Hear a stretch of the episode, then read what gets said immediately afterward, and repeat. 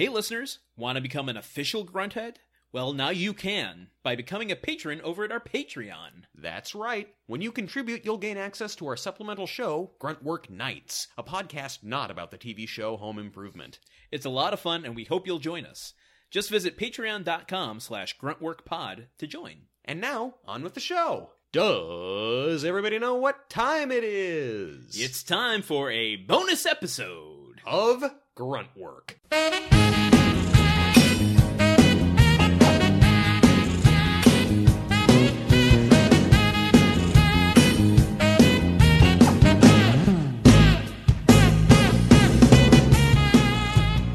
Everybody, to a bonus episode of Gruntwork, the only podcast about the TV show Home Improvement that does bonus episodes like this one. Yes, yes, we are a unique little snowflake of uh, of home improvement podcasts. You might be wanting interviews with cast and crew. You Fuck might want on the on location uh, uh, TV set time. boring. No, we are bringing you a completely different take on Home Improvement this week. uh, it's a hot take. Now, Truman, do Landon. you remember season three of Home Improvement? Uh, y- y- well, no, actually, I've blocked it out of my memory. I have post traumatic stress from it. All in my head, all I see is Muppet Babies. it was um I, you know what i don't want to overstate it it wasn't a dark time but it, It, was, wasn't a it light was- time. it was problematic uh more often than it wasn't Yes. um we we've come across some issues that uh, I think you and I struggle with Yes. in the character of Tim the Toolman Taylor. Luckily, they seem to be course correcting a bit. Yeah. Um, but yeah, you know, it's not even um, directly related to Tim the Toolman Taylor. It's just kind of like the the broad strokes of sitcoms Yes. and what are uh, these things teaching us and telling us and saying about these various topics that they deal with from week to week. Yeah. And so, and with, you know, we touched the darkness, the darkness touched back, and we came out of that experience thinking, hey, we should talk to some professionals about this because we ourselves, despite, you know, despite how, how much we pontificate here on the air at length, we're really not experts. And, but there are experts out there, There are. expert podcasters about these things. I will go one step further and say, even more than experts, there are professionals that deal in uh, these topics that we uh, tackle from week to week. so, well, why, why don't you tell them who we talked to? We have reached out to a podcast that I am just in love with. I love these Oh, guys Landon. so much. I, I'm not, you know, we, we got an open podcast here. We, I- we flirt with other podcasts, right? Uh, we, we, we never we never talked about this, Landon. Have you been tested? Um, well, uh, maybe. that, that's cool. That's oh god. Oh oh. Uh, listen, we'll have a conversation. Wrap it before you download it. but we reached out to a podcast called Pod Therapy, which is uh, two professional licensed therapists from Vegas. Uh, Viva both, Las Vegas. Both with different areas of focus.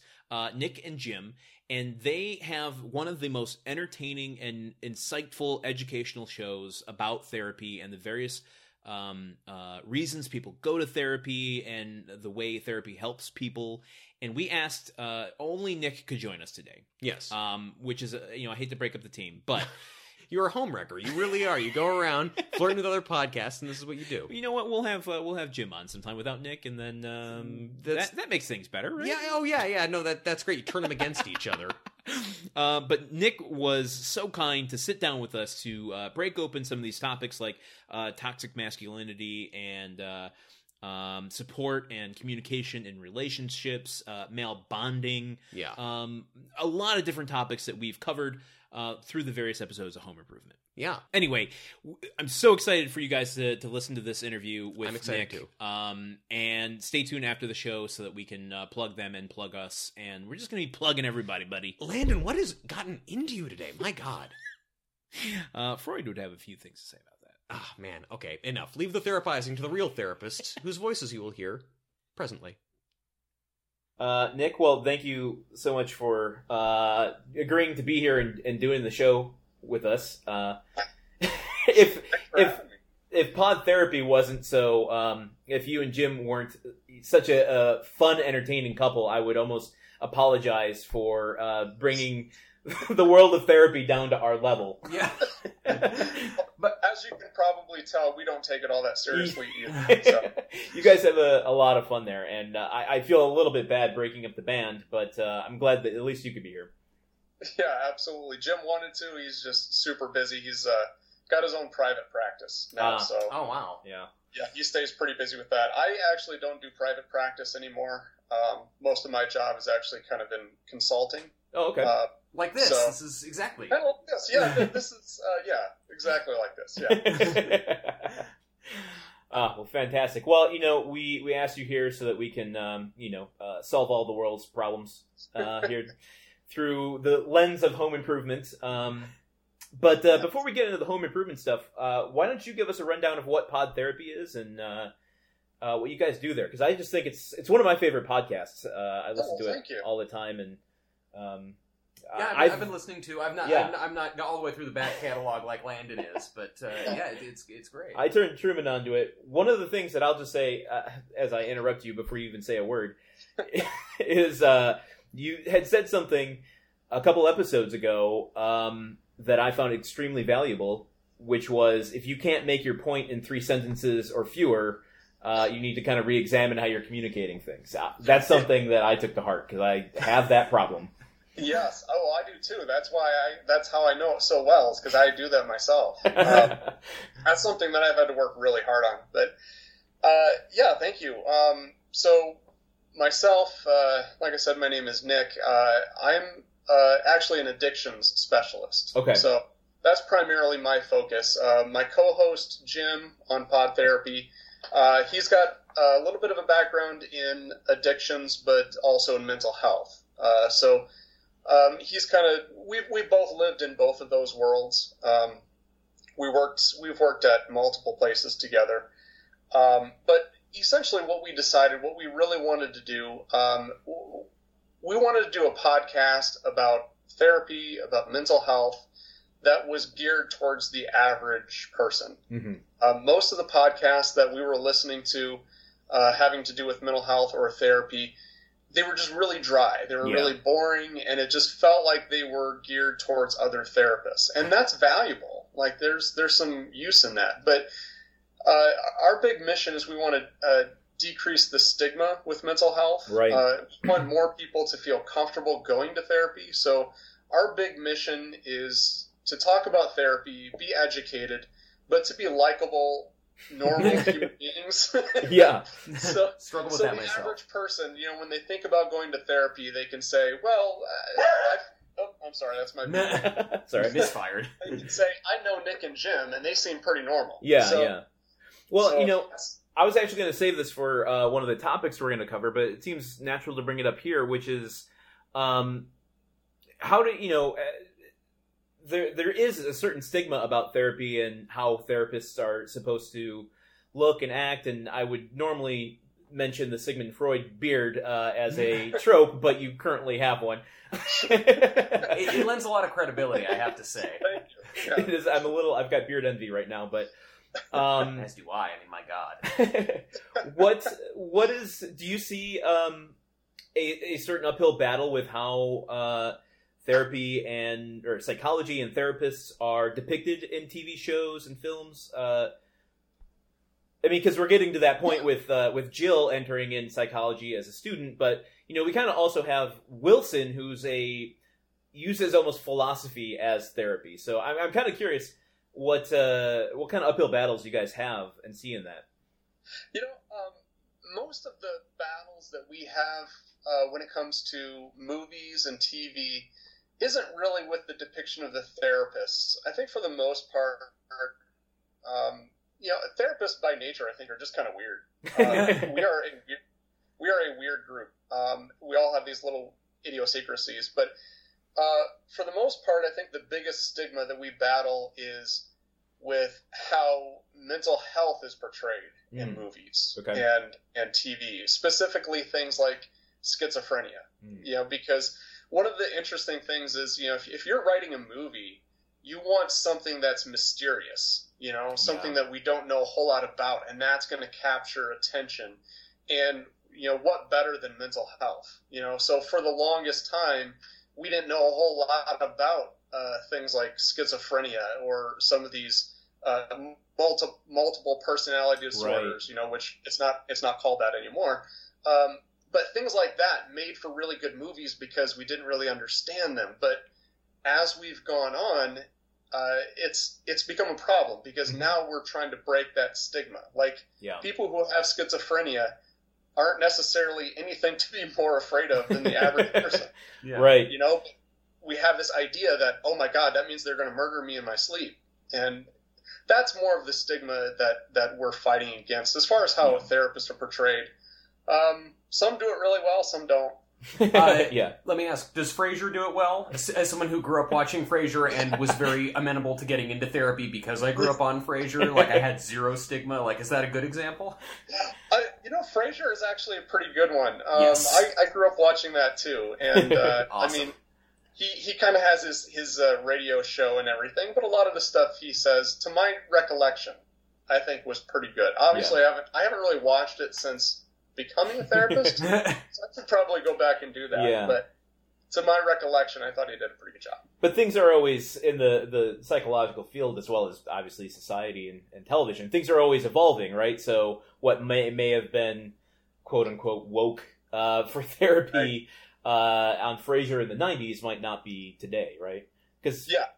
I, I mean, I've only seen a, a smidgen of Frasier, but oh, you um, have so much to so much to learn.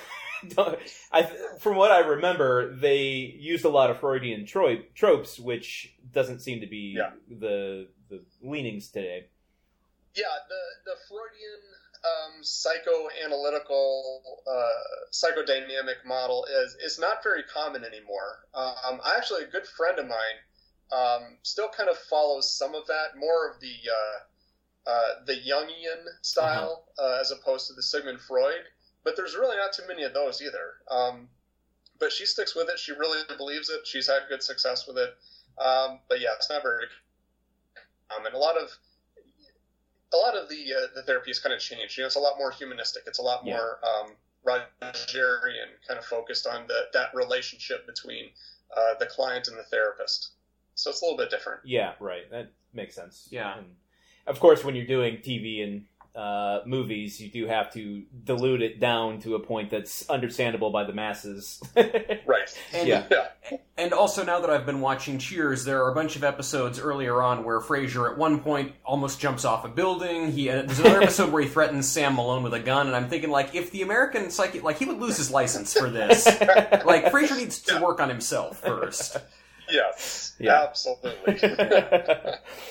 Um, well, let's uh, switch gears to home improvement. Um, you know, stepping out of your uh, your therapy shoes for a second and going into your general uh, audience shoes. Uh, should we Um, be lying down on a couch before we do that, or should you be? Which, which one of us should be on a couch? Uh, I'm, I'm perfectly comfortable with you guys sitting in chairs. okay, great, Oh, all right, fantastic. good. Okay, Um, I mean, I'm always game to lay down somewhere, but uh, but then you might fall asleep. Yeah, in podcast. exactly. That is the, the, the risk always. uh, but let's talk about your your background with home improvement because I know that you had mentioned that you uh, kind of watched the show with your whole family growing up, and uh, um, you know you're not necessarily a stranger to it. So, what what do you, what's your relationship with home improvement? Yeah, that was one of the shows that I feel like we as a family watched uh, straight through. Yeah. And we watched, Wow. you know, new episodes as they came out. Um, and then there were shows like that, and then we al- we would always watch reruns of old shows uh, like MASH. I think I've seen every episode Oh, yeah. of MASH. I love that show. Uh, but Home Improvement was was a regular at Mhm. our house. Um, and you know, since you guys contacted me about doing this show, uh, I've gone back and I've watched a few episodes to kind of refresh my memory because I haven't really watched it since I was a kid. Um, and I appreciate it. It's it's a it's a show. It's it's Yeah. pretty entertaining. Yeah, there there's a a certain sense. We just had a guest on who we were breaking it down between like comfort and nostalgia. And there are some shows that are just kind of icing, and you get that nostalgia fix pretty quickly, Mhm. and they don't really stand the test of time. Whereas Home Improvement has this kind of comfort factor to it. There is something more than just nostalgia, you kind of feel like you're arriving at something from your past in a way, or I guess it could even be repurposed for for something now. But um, Yeah. there is something a little bit different to it. Yeah. Yeah, definitely agree.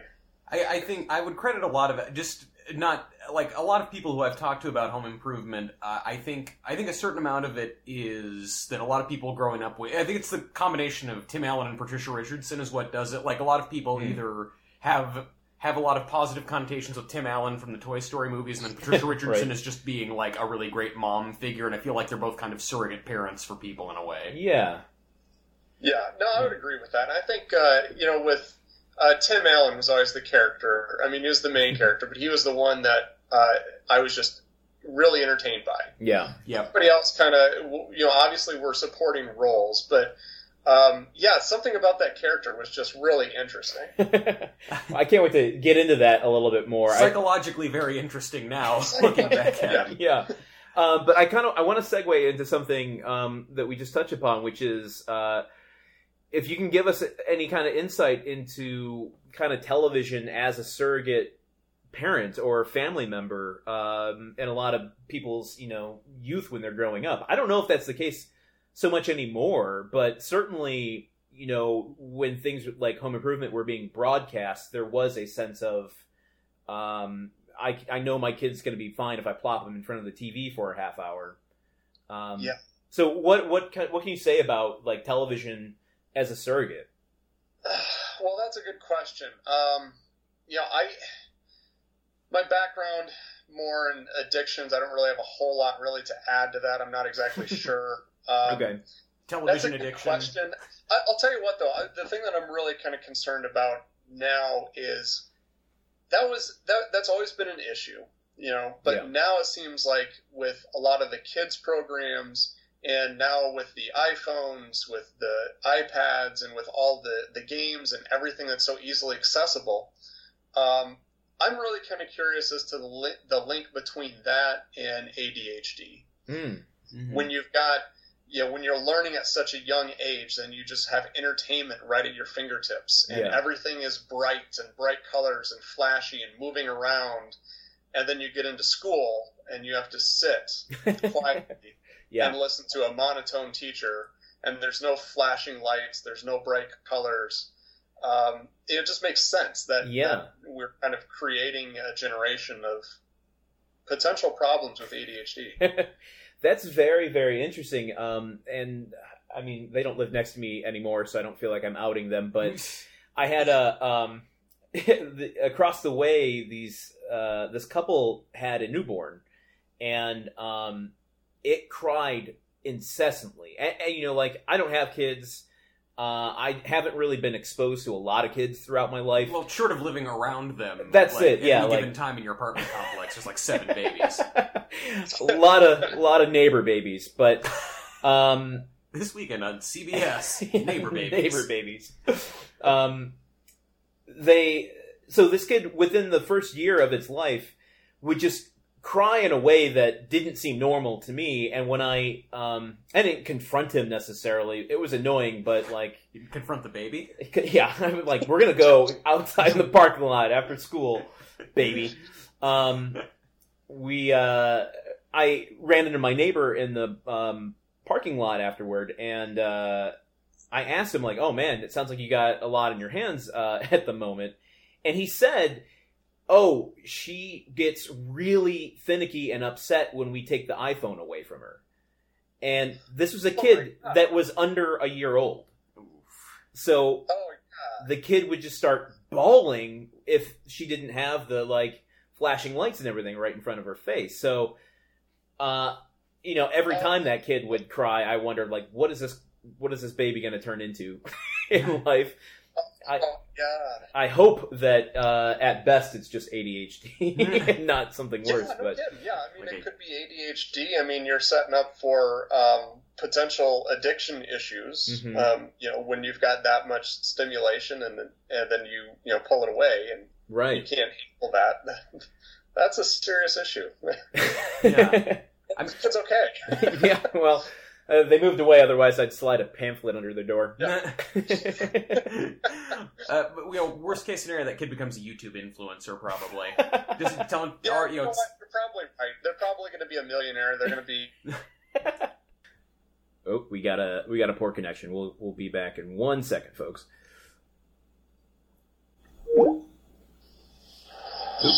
Yeah. Oh, there we go. Hello? hey, Okay, I we're back. what happened. Uh, I sometimes we, you know, I think the the cable companies put the bottleneck on the bandwidth around this time. oh, Um, nice. Yeah, so you know, uh, inconvenient for us that the thing cut out right when you were making a joke. Yeah, that's that's that's my life story of my life. You know what? It's, it, that's suiting though. That is so perfect because on the podcast I never get to any of my punchlines because Jim always interrupts me. So this is perfect. Just right on brand. and it could not have worked out better. Perfect. it's Perfect. a, it's a backdoor plug for your uh, for your podcast. Yes. If you Uh, like this, Let's not let's Oh, not yeah, use no. backdoor plug. That's uh, Mm, maybe a terminology we don't want to go with. I, I hope that it cut out and didn't get me saying that. Actually, that's terrible. Oh my goodness.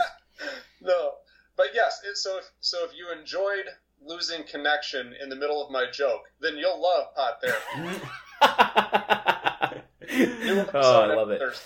Um, so, uh, okay, we're gonna go into some topics here uh, that deal with um, some episodes that we've had in the past on the show.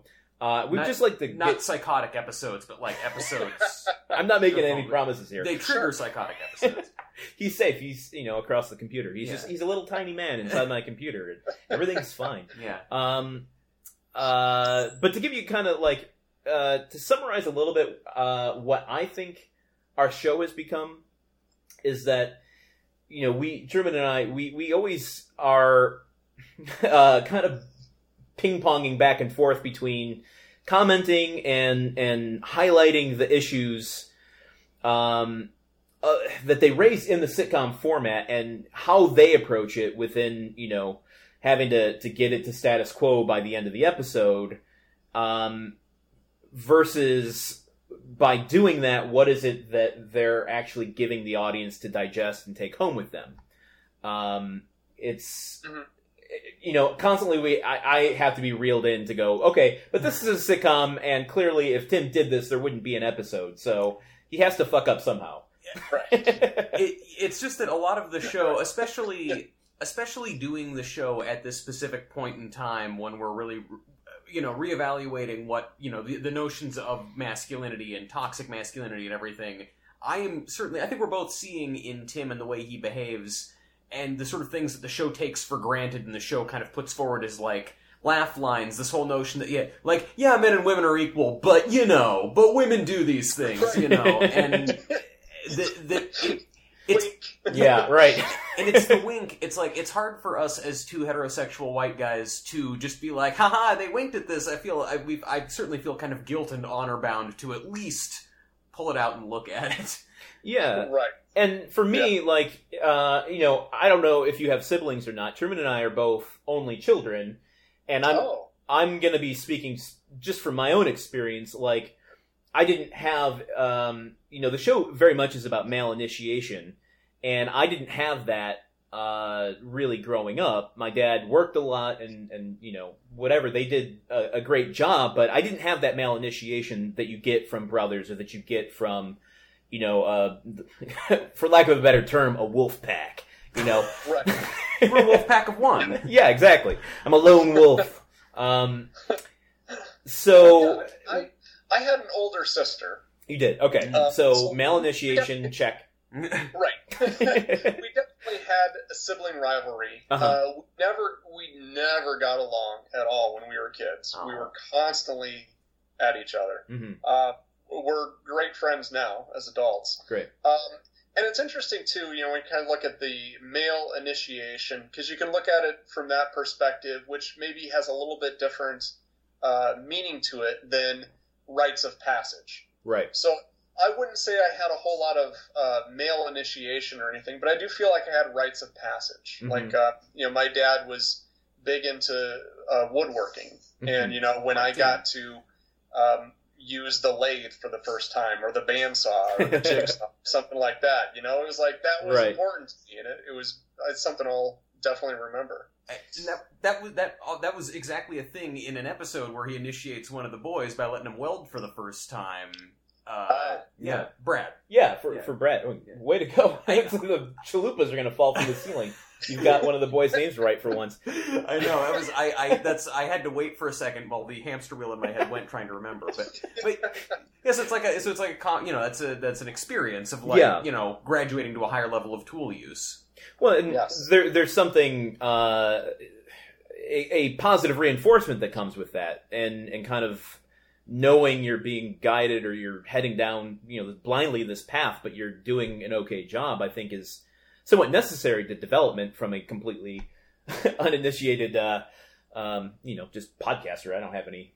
Uh, licenses or anything to be saying this officially, but um, to me that feels like it would have been important. And not having any of that, it's to me it's interesting in looking at how a show like Home Improvement, which is so essential to my upbringing, um, you know, kind of going back to the surrogate thing, how that, how what did I learn from that? You know, maybe Yeah. not consciously, but unconsciously of what it means to be a man and and what are the values that I'm gleaning from this.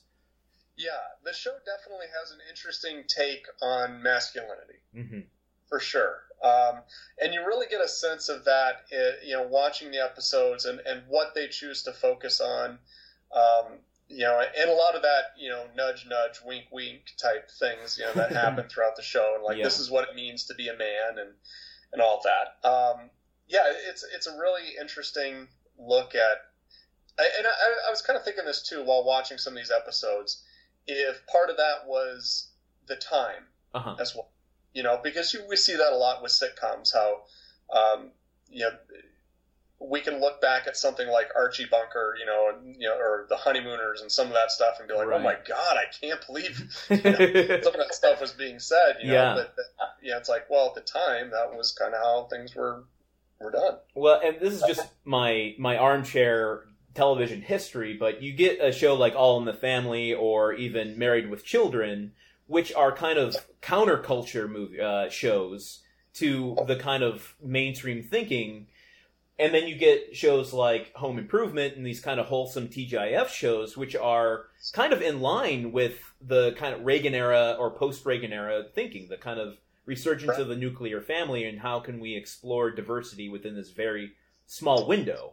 Right. Um, saying that this is what this is what families are like. This is what families should be. Not like poking fun Right. at it or not showing like, hey, this you know Archie Bunker. Or here's this guy's representative of all these bad things in America. Like here's Tim Allen, a great dad. yeah, I mean, isn't that the whole reason that representation is important? I mean, if the, these are the shows that are like, this is what a family is, it's Right. so exclusive to so many other things. yeah, yeah, that makes sense. I can see that. Yeah. Yeah. But anyway, I, I kind of wanted to start with uh, this idea of toxic masculinity and even getting into alternative masculinity a bit. And wondered if you could, um, just to start, uh, give us, uh, you know, a, a Cliff Notes version. Uh, uh, what's the back of the VHS box of uh, how you would describe these? And by the way, uh, you guys had an amazing episode. Um, I think it was back in January about uh, toxic masculinity and all these new um, findings and uh, a, a scientific report that came out. I thought it was Yeah. fascinating. Yeah, so that was uh, that was episode fifty-five. We were looking at um, the American Psychological Association, I think it was, uh, put out an article uh, geared towards a therapist talking about the way that we look at masculinity um, and how we how we approach it.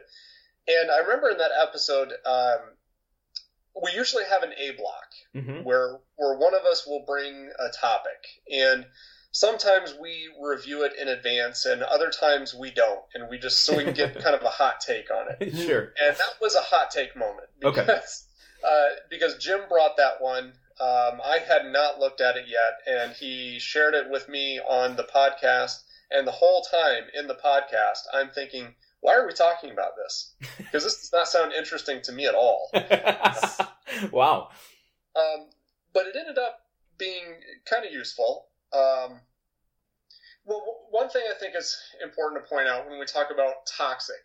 So it's one of those words that it, in in our world it's kind of hard to define because really what we're looking at is a clinically significant level of distress Mm-hmm. for for anything, whether we're talking about making a mental health diagnosis or we're talking about relationships. Ultimately, that's what we're looking for. So when we talk about masculinity, I guess that's kind of the frame that I would put around that. Mm-hmm. Um, is it causing a clinically significant level of distress? Uh, you know, in which case, in some episodes, I think with with Tim, it it does. You know, his his masculinity does kind of get in the way of his relationship with his wife Mhm. or uh, with other characters in the show. Um, so yeah, I think yeah, what what we're doing now in in our field is really kind of taking a, a a more nuanced approach in identifying and you know maybe defining what masculinity is Uh-huh. and understanding the cultural impacts that uh, that influence uh, masculinity, looking at uh, power and privilege Yeah. and how that impacts our definition of masculinity. There's, uh, yeah, check out uh, our episode 55. I mean, we re- really dive into it and talk a lot about all the different factors that that influence that and how important it is that we kind of change our our view of masculinity. Yeah, I, I, it was a fantastic episode, so I definitely urge uh, listeners to go check that episode out. Uh, and one thing I kind of want to point out in terms of how masculinity is handled handled through the TV show, which is not only is it what the character of Tim Taylor is doing within the episode to put his foot in his mouth or fuck up, but it's also how the writers choose to construct the episode and how they write for women and how they write for the characters that are on the opposite side of masculinity because that's the Right. sort of catalyst for us stepping into it and I think that's what's been uh, kind of stuck in our craw from season three was that it's one thing to put this like okay this is a problem of Tim say going back to the the episode let's go to the videotape where Tim is um you know in the hardware store doing locker room talk with the guys saying how boring their wives are uh and comparing that to Al and uh, Al sticking up for himself and his relationship saying you know what? I like being around uh my girlfriend. I like uh listening to her and um don't find her boring. So w- the Yeah, and he, yeah go ahead. He gets a lot of shit for that too. Yeah. yeah. In that episode, right? I mean, absolutely. like even when uh, later on when they're watching the video and he's you know and he's he's able to recite um, uh, they were talking about a poet or somebody that she quoted yeah Yeah. right and and he's able to recite from memory parts of another poem that she wrote or something and Mhm. and everybody's or he's crying in one episode or one, Yeah. one section of that too and and yeah so it's it's it's used as the punching bag right right for for uh, for masculinity yeah yeah Which is yeah, which is a Pushing, uh, which is sort of a, co- a common thing. Like that is Al is very often like, you know, Tim is presenting one form of masculinity, which the show seems to kind of has has de- designated as good and acceptable. Al is a more sensitive man who likes to cook, who is very close with his mother, who loves spending time with his girlfriend and loves to treat her as an equal. And Al is sort of portrayed by the show, I feel, as like, oh, he's laughable. Like, yeah, you can do this, but why would you wanna? Like, you know, like the, it's like the show is discouraging viewers from being like Al, who we, well, I certainly feel like is one of the most honorable and decent characters on the show. yeah, and, and even if it's not the writers doing that so much, it's the fact that Tim does, and Tim is the main character who we are supposed to be relating to the most. So when he makes Al the butt of a joke, then it makes, in my mind, the audience question, well, okay, how are we supposed to feel about Al and his philosophy and perspective on life? Um, it gets a little problematic, I think, at times.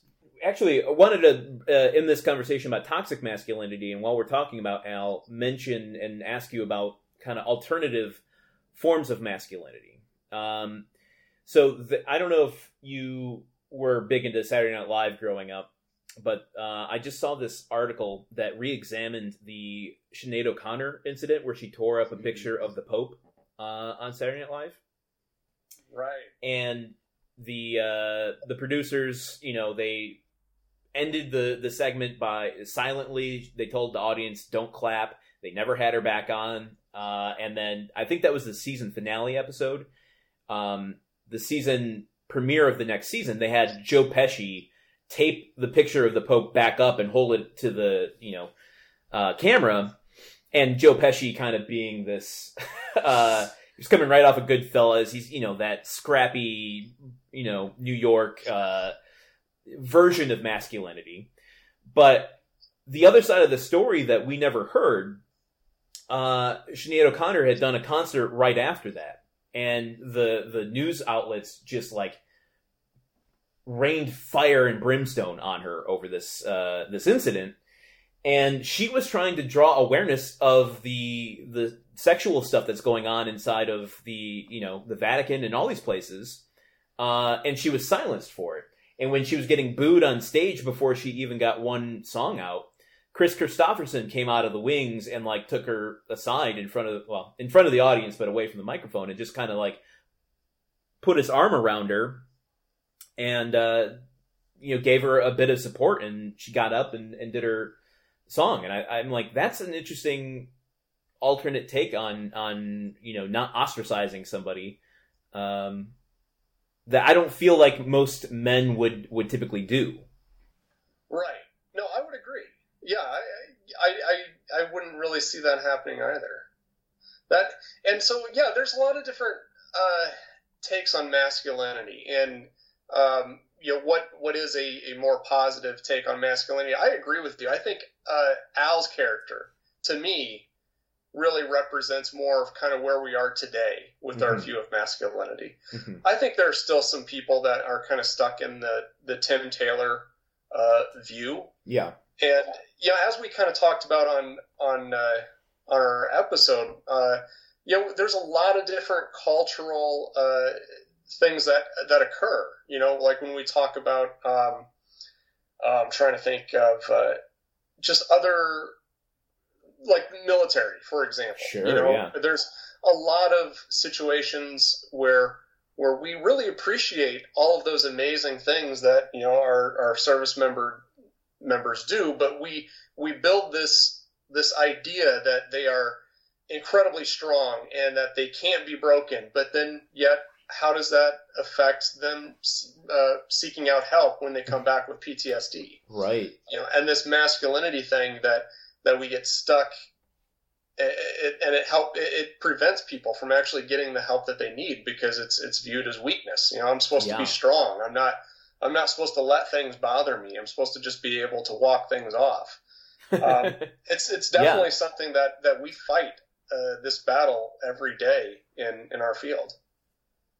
Yeah, and it's it's wild, and it's like I think it, it's worth an ongoing conversation to kind of, you know, for me, it's interesting to look at Home Improvement here as where my ideas of why I felt like an outsider a lot of times Yeah. because I'm, you know, maybe subconsciously comparing myself to like, well, I don't really want a man's kitchen, Yeah. or I don't really want, uh, A you know, garage full of tools. yeah, I don't want to soup up my lawnmower and go 60 miles an hour. Um, so, you know, I think that that's, I don't know how relevant it is to break open a 90s TV show and do it nowadays, but, um, I, well, I, Yeah. I- I certainly think that it, it it is sort of indicative of you know our our generation grew up you know as kids watching this with this sort of version of masculinity put out there. I mean, this is the most popular show in America for many years. That with this kind of show putting it out there, that this this knowledge that the masculine thing to do is like tools and hot rods, and if you don't, you're an object of ridicule and scorn. And I think that kind of set up sort of I to some degree we're kind of living out the results of that now. I mean, there were obviously a lot of other factors. You can't pin it all on one show, but I feel like it was reflective of the attitudes then that have built the world we're in today. Yeah, no, I, I would agree with that. Now, I think eh, maybe another another way to look at this, another take on this, is the idea that I, I think one thing the show did really well was almost in a way, kind of make fun of him for his masculinity at times. Mm-hmm. Yeah. I think they, they, there was a little bit of a counterweight to that. I feel like you know, like when he, anytime he felt the need, like, oh, I got to soup things up. You know, I got to make him faster, stronger, and more powerful. Yeah. and it always backfires. Right. You know, and obviously that's you know done for comedic effect, but I, I do think that that also, in a way, kind of pokes fun at him a little bit for being a little carried away with the masculinity, which I think helped to kind of bring it back to a more uh, a tolerable level. Yeah, and that's where I think uh, the first two seasons they do that very well, and I think by the third season, um, at least for us in our experience, like they, I don't know if it's just they needed to switch things up, or if certain creative forces were imparting themselves on the show, or or what exactly the thing was, but there was certainly less accountability and counterweight to his masculinity in season three.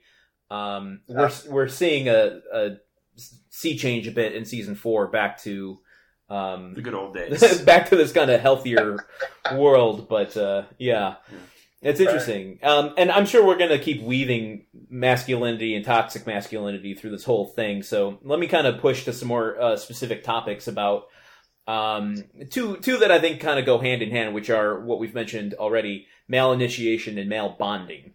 Um, in your estimation, what would you say are um, like good examples of healthy male bonding? Because I feel uh, you you guys are based in Vegas, so I feel like you are in the the like the HQ of bad male bonding, uh, potential male bad bad male bonding. yeah, it's good male bonding if a bunch of dudes go there to see Blue Man Group or Celine Dion. It's one thing. Yeah, yeah. That that is yeah, that's that's partially true. Um, yeah, I think I mean whenever I think of good male bonding, I, I just think of anything that that you know a, a, a father and son can do together. You know, Mhm. where they're both interested.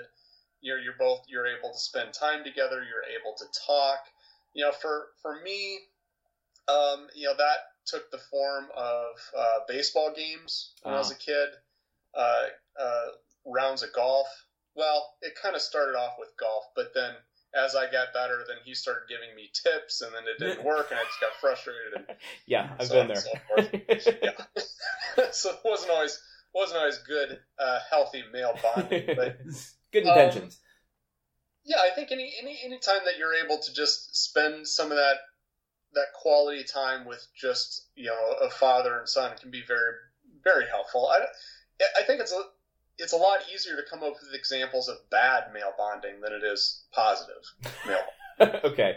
So is this kind of like uh, circle back to what you're saying about is there a clinical um, Significant amount of stress. Yeah, right. Yeah. or or you know what is it that you're that you're really kind of teaching Yeah. and i guess the other thing too is it, are you actually spending quality time you know are you Right. having conversations are you listening you know are you being receptive um, you know or is it or is it all about you as the father are you just you know come here and you do this thing and you do what i tell you to do versus hey tell me about this thing that you're interested in Yeah, You know? some, it feels like it's half and half when it comes to Tim Taylor. I there there was an episode where he was trying to enforce some male bonding on the kids, where they were all going to build things for Jill's birthday. They were all going to go out in the garage and all work and build with wood.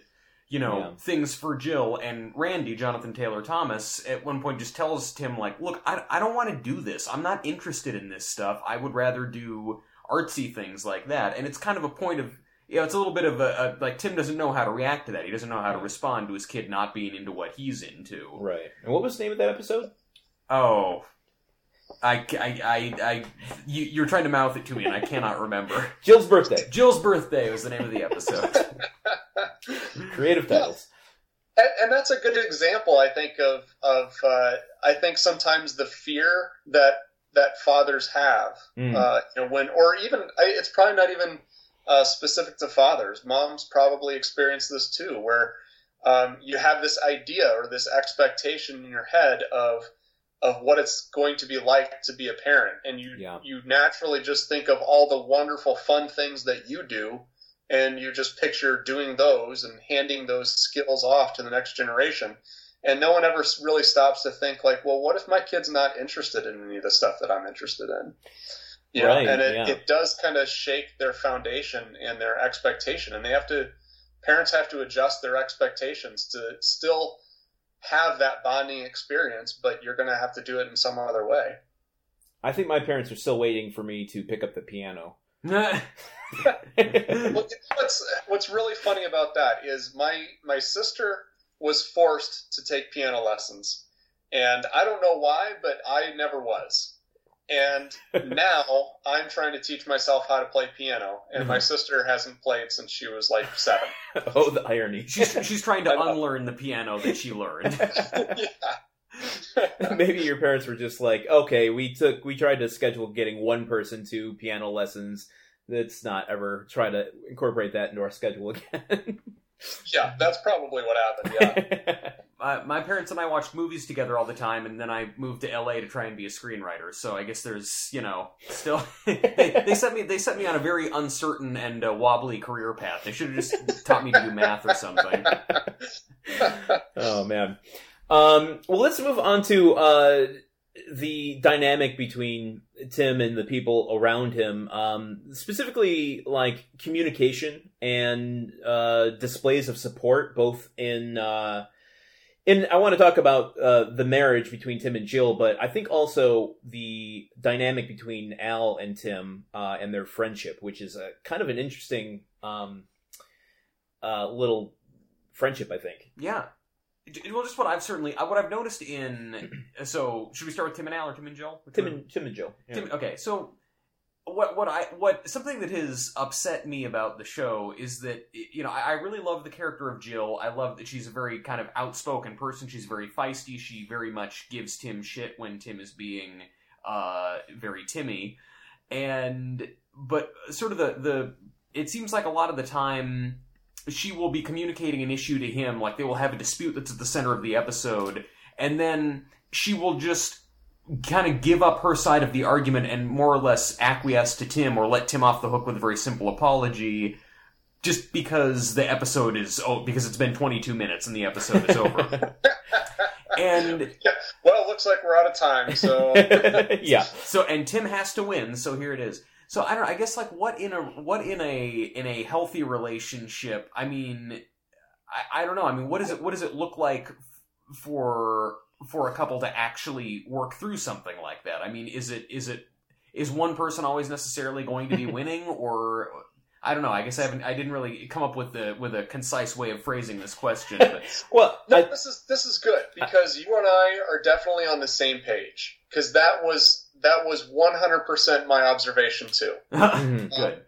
So one of the things that's really important is validation. Mm. So it's it's yeah he you're right. He says he's sorry at the end of every episode, and then that's it. And there's never really any indication that he's going to do anything different, or there's never any indication that he understands why he was wrong. right. He just he just says, "Okay, yeah, you're right. I'm sorry." Um, so validation is something that's really important in in relationships. Um, one of one very common thing I, I think we've all been there. You know, if I ask the question, how many of us have know somebody who just won't let things from the past go? Right. Like, oh yeah, hands shoot up. You know, we mm-hmm. all have somebody like that in our lives, but we never really stop to think, well, what is preventing them from letting that go? And the big thing that usually is preventing them from letting it go is validation is missing. And what validation is is validation is not just the the individual be like the Tim character being able to say, uh, okay, yeah, you're right. But it's also being able to say, look, not only are you right, but if I was in your position, I would feel that way too. You have a right to to be upset. You know, and to really look at how that affects the other person. That is very important in, in, in a relationship. And that's one thing that I don't think Tim ever really gets. He never really gives Jill that validation. It's an interesting distinction because I I find uh, so often that Tim, as we've you know already stated, kind of comes to an apology by the end of the episode. But as you watch kind of a cumulative effect, what ends up happening is he's apologizing, But then when he's like in the hardware store with his guy friends, uh, or even giving advice to Brad with his girlfriend, he's like, all you have to do is just say you're sorry. Uh, what am I supposed to be sorry for, Dad? I don't know, but it's your fault. You know, Yeah. like there's this sort of sense of like guys are just always fuck ups and you know accept that and move on and we don't actually have to examine what the underlying causes of these things are um, it's one of the things that tends to bother me about the show is just like this arbitrary dividing line of men versus women. Women always want an apology. Women always think they're right. And men don't Mm. like to argue. Men don't like to break down or listen to this shit. So it's just easier to say i'm sorry and move on. Right. um, i think you know we don't see too many direct examples of that but i do see it like him just apologizing and then we see an episode where he gives advice similar to that and it seems problematic to me Oh, absolutely. Yeah, those are the relationships that end in divorce.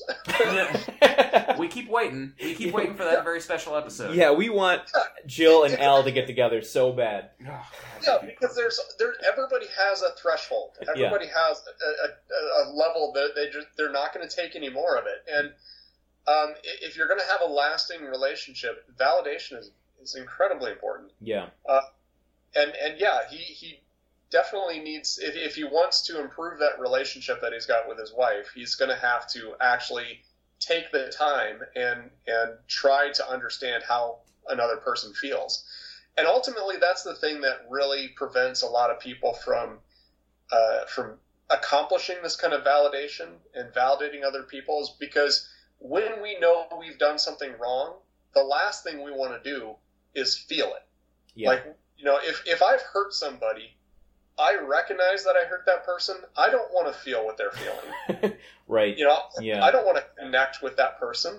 I just want to, I want to say I'm sorry and I want to move it, you know, as far behind me as I possibly can, as quickly as I can. right But to really get that validation, it means I'm actually going to have to sit here and I'm going to have to really look at how my actions have affected other people. Yeah, that that seems rather uh, complex to um, depict in a 22 minute sitcom episode. Yeah, it probably wouldn't be very funny either. right? Yeah. It, tr- it Yeah. tr- what I what I did like about our most recent episode that we watched is that in that one it seems like Tim came the closest to actually understanding and abs- actually understanding eh, like and recognizing that he did something wrong. This this is the episode where um uh you know Jill ha- it's it's the locker room talk at the hardware store where Jill has caught Tim and the guys complaining about how boring their wives are, but there's scenes where Tim first tries to rationalize what he did to his audience at Tool Time, and the only people who agree with him are a guy who's divorced and a guy who just got out of prison. And then and then he and then he tries to rationalize it to his sons, and they all kind of just like don't understand it or like pointing out the hypocrisy in what he said versus the other things that he's tried to tell them. And like just in a very like and then you know when Tim encounters Jill in the next scene, he straight up just apologizes to her with no pretense or kind of jokiness, just like Jill, I'm sorry, it got out of hand. I didn't I didn't mean what I was saying, and it wasn't perfect, but I liked it be- because he at least it wasn't just he went and talked to Wilson and Wilson helped him understand how he can feel better about himself and like there's a jokey little line. It's like Tim actually tried to live with himself and and w- wasn't able to and realized that the problem was with him. So this sh- Yeah. so this is one episode out of we probably watched almost a hundred. One episode out of almost a hundred where I feel like Tim comes close to doing the right thing. Yeah, I would agree. It, he he did make a little bit more of an effort. Um, Like There's actually- books. there was this uh, uh, uh, uh, uh, uh, talk that I went to, Mhm. uh, a presenter, and uh, he had written some books and he had worked as a consultant. And uh, one of the things that he he talked about was uh, how to apologize with meaning. oh, interesting. There's, there's four steps to it, Okay. and I, I'm sure you guys don't need this. I'm sure you guys are awesome. Maybe your listeners could benefit from it. Um, the first thing is not to just say you're sorry, but be specific about what you're sorry for, Huh. Right? So not just say, "Hey, sorry," but to be able to say, "Hey, um, this is what happened." You know, I'm sorry for doing this. Right. And the second thing, talking about, um, is the validation piece. You know, if I was in your position, this is how I would feel. So if this is the way you feel based off of what I did, you have every right to feel that way. And then three is making a plan to do something different. So in the Hmm. future, this is how I want to treat you, or this is how I want to talk to you. And then the fourth piece is accountability, giving that person a role to play. Say, Yeah. please hold me accountable to what I, I say I'm going to do.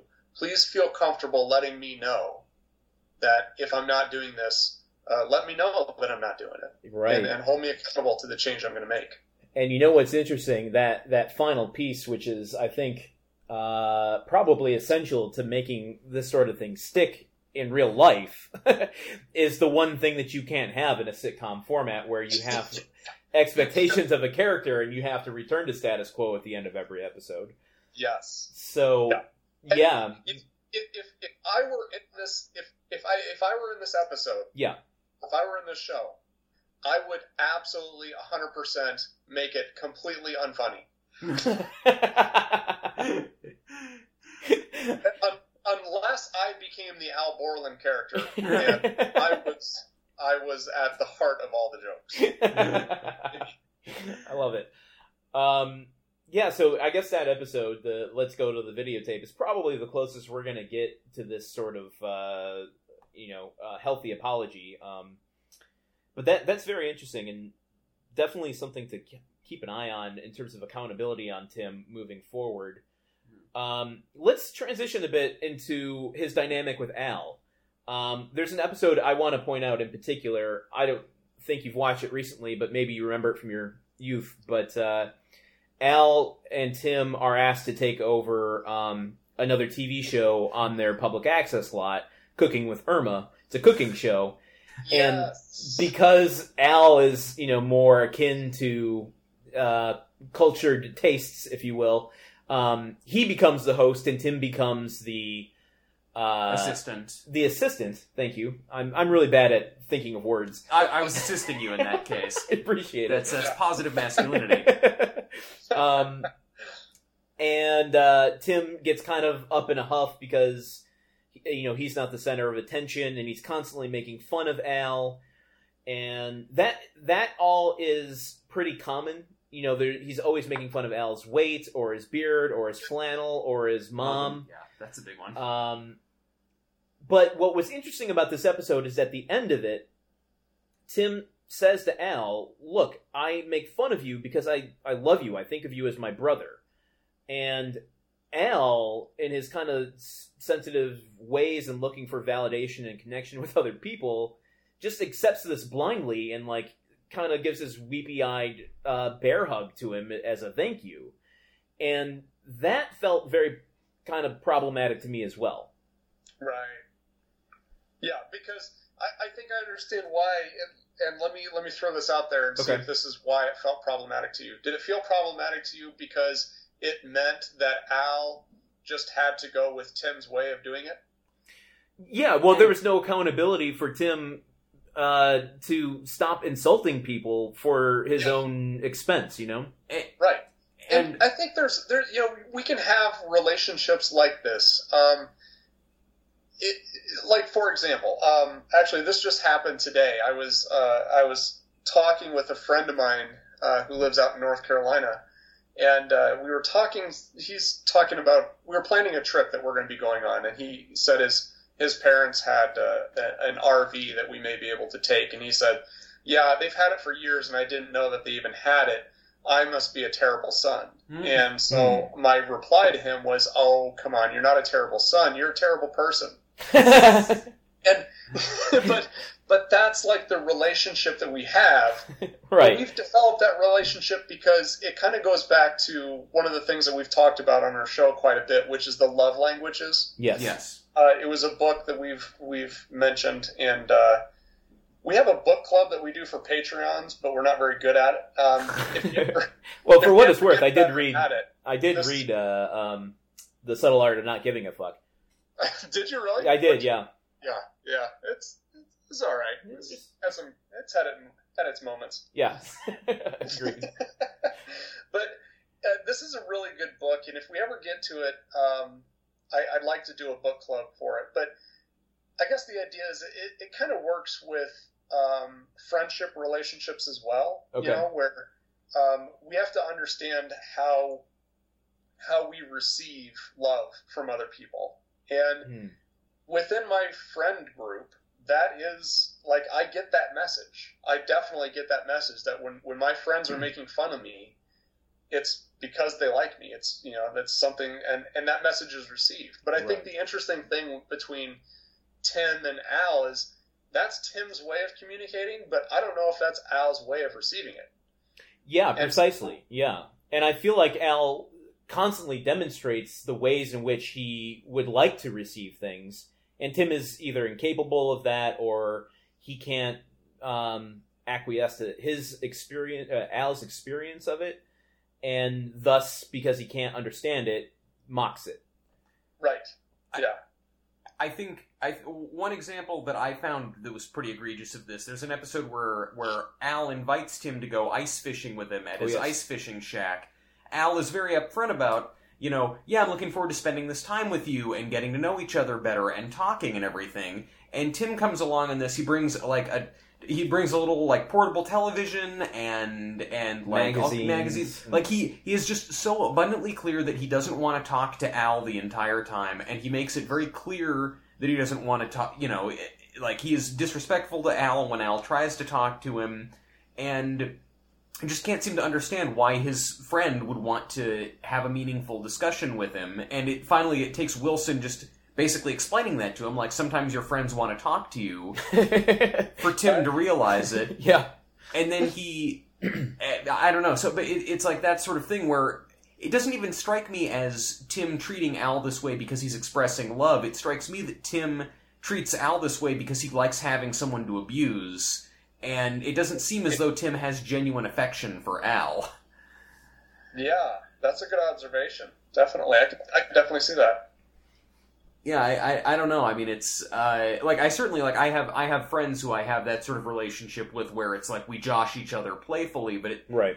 I don't know. For for Tim, it just falls on deaf ears for me when he makes these sort of claims that oh, I'm doing it because I love you because I never actually see the, re- you know. I mean, there's these there's these token examples of him loving Al where he will occasionally do a nice thing, but it's like it's these nice things get these drops of nice things get lost in the greater ocean of shitty treatment. Yeah, it is. Right. just kind of white noise and it comes down to like a number of things with tim and i think a lot of it is having the last laugh and being you know the one on top where you'll see an exchange between tim and al which you know i think we can't take their um, on-screen tool time dynamic as uh, sanctimonious as the like off-screen tim and al friend uh, dynamic but Tim will, you know, make a joke. Al will sometimes have a, a witty retort, which is great and funny. And then if Tim can't think of a way to one up him, he'll just, you know, do one of those cat hisses, um, Yeah. which is contributing nothing and just kind of not not being able to allow that uh, even that kind of playful um, sparring to to take place. Right. Yeah. he also seems to be at times. Uh, if I now now that we're talking about this, like it's kind of starting to jog my memory a little bit. He almost at times seems to struggle picking up on social cues. Have you noticed that? Interesting. No. Well, can you give me an example? Well, I guess I was thinking kind of like with the example of you know with uh, Al wanting to spend time with him. Yes. and, and blatantly just saying, "Hey, it'd be good to kind of talk with talk, you know, and hang out and get to know you a little bit." And he's just completely oblivious to that because it's not what's on his agenda. Yeah. I mean, his agenda is I want to do these things, and and so I'm going to bring these things with me. And if you're there, okay, great. But at the end of the day, it's all about me kind of accomplishing what I want to accomplish. Sure. Yeah. And I, that that touches on. Um, I would like to go through just a, a brief examination of some of the the traits of each of the characters, but I think that that puts a finger on a little bit of uh, Tim's underlying uh, traits a bit. Um, well, let's go into uh, something that is, I, I feel like, always a, a, talking point, a controversial talking point, which is the the male sexual fantasy and um, the kind of male gaze uh, for things. Um, specifically, in in terms of Tim comparing women to cars and um, I would say even the depiction of the Tool girls, uh, Heidi and Lisa, like what what uh, is there is there a healthy way to kind of uh, still endure or uh, still have that sec- male sexual fantasy without um, denigrating or subjecting women to our our will? Sure. Um, yeah, I mean it's. It, I guess this is all you know to kind of look at this from like an evolutionary perspective. Mm-hmm. Um, we we have that drive constantly to procreate. It's deep within the limbic system of our brain. It's one of our main you know functions. It's it's instinctive. Um, but what separates us from other animals uh, is that we've developed the frontal lobe, you know, which is kind of the executive processing part of the brain, which is meant to override the other part. You know, mm-hmm. so um, whereas you know when I take my dogs to the dog park, uh, if they see an attractive dog and they want to mate with that dog, uh, there's no social custom. You know, right. There's no like taking them out to eat first, or you know, oh, we shouldn't do this here. This is a public place. you know, but um, you know, we as human beings, because we've developed this frontal lobe, we can override that drive. Um, and so I think, I, I yeah, of course, there's going to be ways that we can you know regulate that and still maintain healthy sexual fantasy without acting on every impulse. Yeah. Well, and uh, to to point to a more specific uh, thing, like you, you, Landon mentioned Tim equating women with cars. There's been multiple episodes now where Tim seem he expresses he says things that that lead me to believe or basically explicitly s- suggest that he is sexually attracted to cars. Like he tells a story to Wilson one time right. about how I would take when I was in college and, and, Jill and I were dating, I'd take her to the drive-in and she'd think it was to make out, but really I just wanted to look at the other cars and then I'd get excited and then I'd make out with her. And then there's another time. Interesting. There's yeah. another time he's talking to he's talking with some some old friend about like an old girlfriend or something, or they're talking about like old flings or old flames and Tim is talking about some girl he used to go out with, and the only thing he can remember about her is how great her car was, and how he'd always want to go right. out and park someplace with her because of how much he liked her car. Um, w- wow. what up with that? Yeah, I need to watch a lot more episodes. we should have given you a required reading yeah. list before this. I mean, well, that's, it seems like a David Cronenberg esque yeah, thing right. almost to be to be hung up on on cars. Like, is that a is there some sort of deeper like masculine ideal to, or like I you know like you can own a car you can possess and modify a car as you want and Tim wants to be able to do that to a woman or I, I don't know that might be yeah. yeah. that is interesting I could definitely see yeah that being kind of a control factor I guess something that he can kind of manipulate and and build and shape into kind of what he wants mm-hmm. um wow to me, that is really interesting. the more I think about it, you know, and kind of weaving in what I know of Tim Allen and what we've seen of Tim Taylor, it does seem like he has a, almost um, compulsive need to understand how things work, and clearly states all of the time that he doesn't understand women. Uh, so I, maybe by comparing women to cars, it's a way of being able to understand them a bit better. But you know that might serve him, but in terms of communicating that to uh, an audience uh, that's watching along, seems like it's maybe not the the most elegant thing to do. right.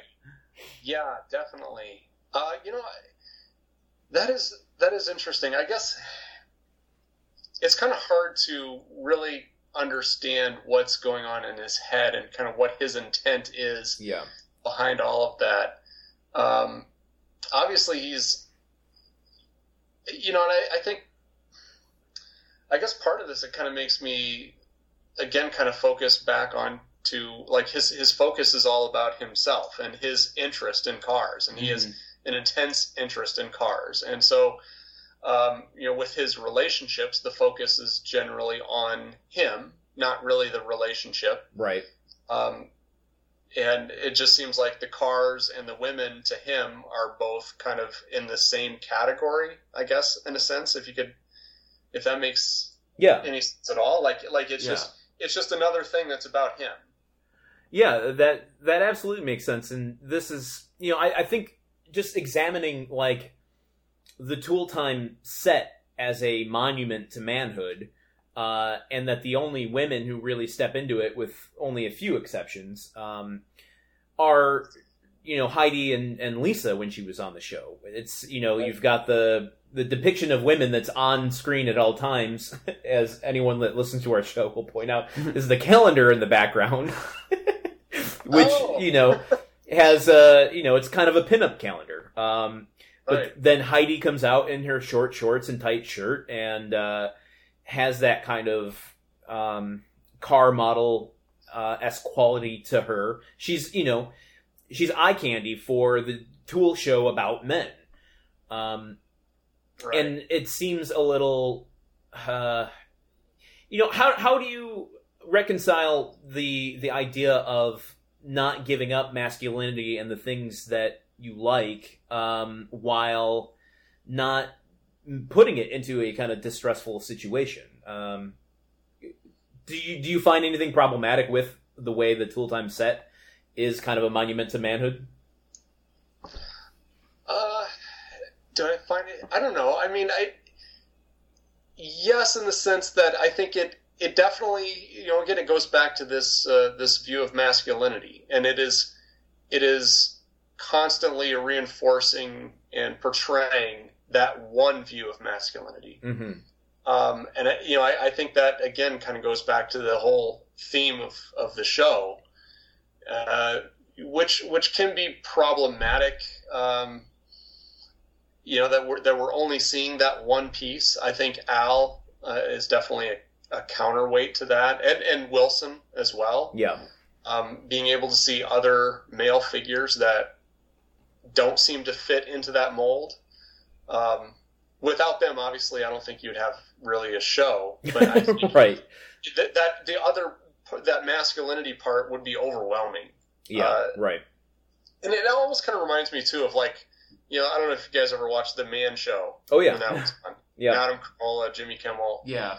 Um, kind of the same thing. I mean, it was just it was intense, intensely reinforcing the one view of masculinity. Right. I actually think Jimmy Kimmel is an interesting case study in how masculinity can evolve. Because he that show was part of this era of uh, how what can masculinity turn into when left unchecked. um, Yeah, but in getting you know the ABC gig and the late night gig, uh, and having to just you know represent so much of America, he- Jimmy Kimmel has really turned into um, you know a a champion of diversity, which is uh, fantastic. And and someone who's willing to go up on camera and start crying, talking Right. about his love for his son and the fears that he has for his son, do things that would be very much at odds with the man show, which also I think speaks to him growing up. Right. yeah. Which is, I, I, think, really important. Uh, you know, that we understand that yes, it, it, our views of masculinity change uh, individually as we get older. You know, my view of Mhm. masculinity now is a lot different than it was when I was in my twenties. Right. Uh, But you know, and then I think we as a culture change uh, our view of masculinity as well. But yeah, I would agree. I think Jimmy Kimmel is a great example of of how that that change can occur. Right. Um, to kind of bring it back to the male sexual fantasy part, I want to um, just briefly highlight. Uh, we haven't seen it in quite a while, but um, going behind the scenes, uh, not necessarily Tim Taylor's male sexual fantasy, but some of the the male sexual fantasy of the production, the writing. Um, there were a Mhm. lot of episodes. I would say of the three and uh, three and a half seasons that we've seen, uh, probably 12 to 15 episodes will end with um, either Jill initiating sex or Jill agreeing to have sex to fix a problem in the marriage. Um, There, there's there's one episode where Tim and Jill are in a dispute over usage of the garage. Jill wants to have a pottery wheel up there, but Tim doesn't want to share the space with her. Back and forth, back and forth, a lot of argument. Tim will not understand her point of view. At the end of the episode, Jill says, "I just want to have my own space." So that then, when I am around you, then we can. I, I don't know, but like basically, she says, I, "I wish I had my own space. That way, when we have sex, it will be better." And then she basically propositions him, and the episode ends with them having sex, never resolving the issue of where is Jill's private space going to be. or if Tim understands that, yeah. yeah. That yeah, I, I do remember that. Uh, you know, and actually, in the the last episode that I uh, that I watched with the uh, the videotape, yes. um, yeah, it, it it ended. I mean, she just. I, I don't understand how she got over it that quickly, um, and then just just like, oh, you made another videotape to correct the other one. That's Right. very sweet, and so I'll kiss you. you Yeah. know? Um, yeah, I think that's it's kind of an interesting uh, interesting dynamic because or an in- interesting uh, character uh, because I think on one hand it's it's great to portray women as having a sexual desire, Yeah. you know, and that you know as opposed to I think a lot of other sitcoms in the past where it's you know sex has always been male driven Right. and uh, you know it's always been something that women will put up with in order to please the man, but not something that they engage in themselves. You know, so I think that in that sense it's good. But yeah, I, I, and I think this kind of goes back to you know what we talked about earlier. Is you know I, I, at some point the sitcom has to end, and it, it just seems like we're running out of time. So he says sorry, and then she has to somehow demonstrate that she accepts the apology. Right. and just seems to take the form of sex, I guess. Yeah, it just seems like there could even just be a simpler and funnier way to end the episode and accomplish those things than to just have her be so ready and willing to to make up through sex. I do agree with you that it is great to see um, a woman in a woman in the the 90s, especially a, a housewife, Yeah. um, as she's been depicted in the first two seasons, uh, be so sexually assertive and and independent in that regard. Um, it's when it, it's she's acquiescing to Tim's you know half-hearted uh, band aid solution that it becomes kind of tricky for me. But um, Yeah.